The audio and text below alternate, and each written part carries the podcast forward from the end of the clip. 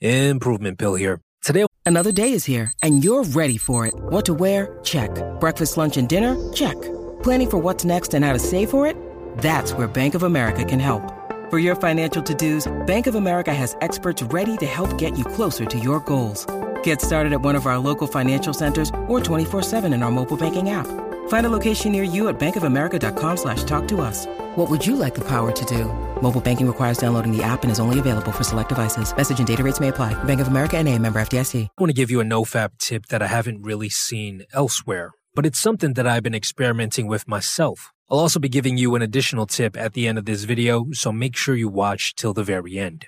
Now, for the first tip, let me explain to you how it works. Basically, instead of focusing on maintaining a streak, what if you try to focus on the percentage of time that you've succeeded? Instead of aiming for 100% perfection, what if you simply aimed for 95% plus? The reason why I think this might be better is because we humans are simply not perfect. Unexpected things come up, life likes to throw curveballs, shit happens. We mess up from time to time. But if you messed up for just one day, honestly, how much progress have you really lost? If you've been working out for three months and you miss one day, does that mean that you've lost all the gains that you've made? No, it really doesn't. You lost a bit of progress, sure. But in the big scheme of things, nothing much has changed. You've still been hitting the gym for three months, which is great. The same sort of thinking can be applied to NoFap. Let's say you're someone who used to jerk off every day, and you decide to embark on the NoFap journey. You haven't fapped for weeks, but then one day something happens and you slip up just once. How much progress have you really lost? I would say not much, and that in the big scheme of things, you've actually managed to reduce the amount of times you fap significantly. You should be feeling happy and proud, not guilty and sad. One of the biggest problems that I've noticed when people focus on streaks is the especially harsh downward spiral that it often leads people down if they do slip up. You feel as if you've lost all the progress you've made so far and that you might as well keep doing it because why not? There's nothing else to lose. There's no 10 day, 30 day, 60 day streak that you have to defend. But the truth of the matter is, oftentimes, that's where the most damage is done. Slipping up once might not make much of a difference, but going on a FAP marathon and doing it multiple times a day for a week straight definitely causes you to lose a lot, if not all, of the progress you've made so far. Which is why I think it could be helpful to have a system in place to prevent the binging. Let me explain to you how this would work.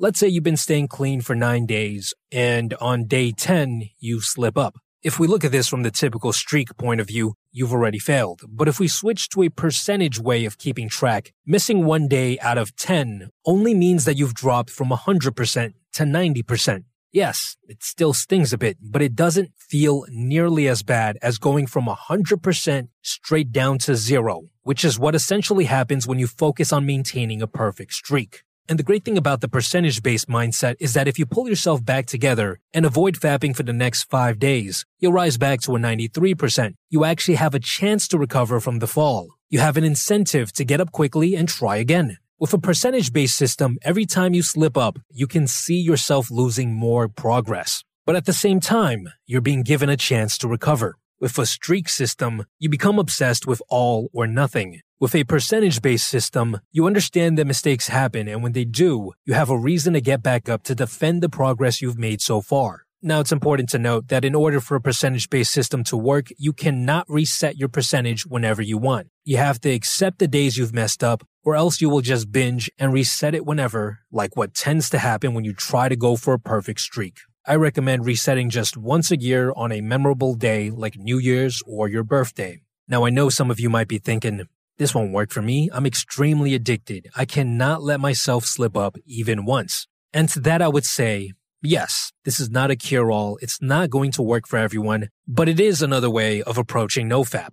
I think that this strategy is something that's worth considering, especially if you are prone to binging after messing up just once. And if it doesn't work, no problem. You can always go back to the old strategy and aim for a perfect streak.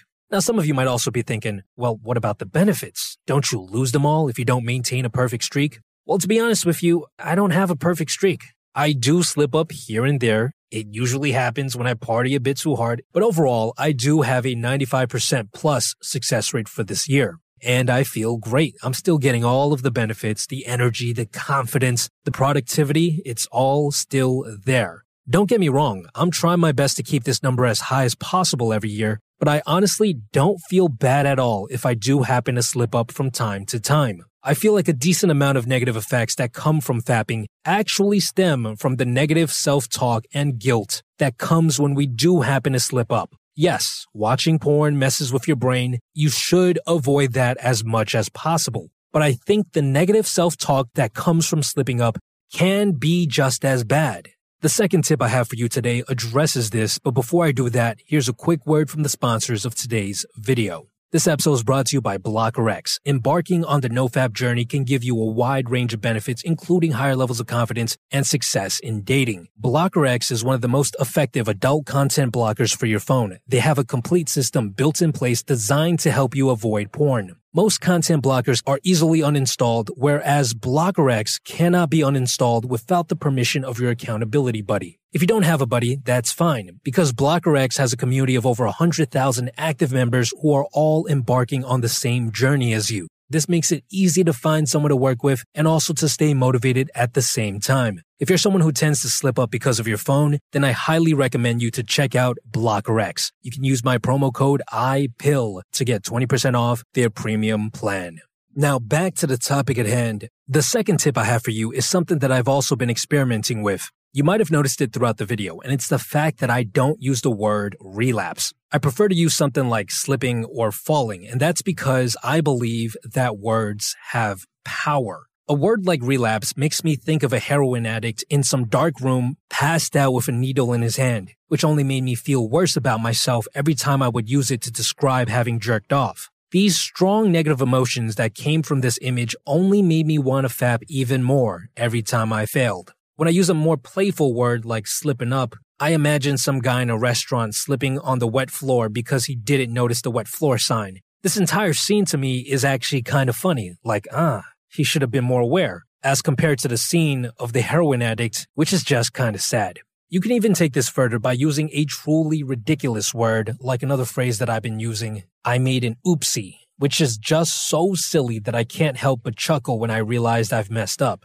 it makes me feel like, yeah, I shouldn't have done that. But in the grand scheme of things, it's just an oopsie. It's not the end of the world. So get back up and focus. I think it's important to not obsess about nofap so much. The people who truly succeed are the ones that can move on with their life and not think about nofap every single day. Sure, they might slip up from time to time, but it's no big deal for them. They stand back up, make a mental note that they should stop, and continue on with the rest of their life.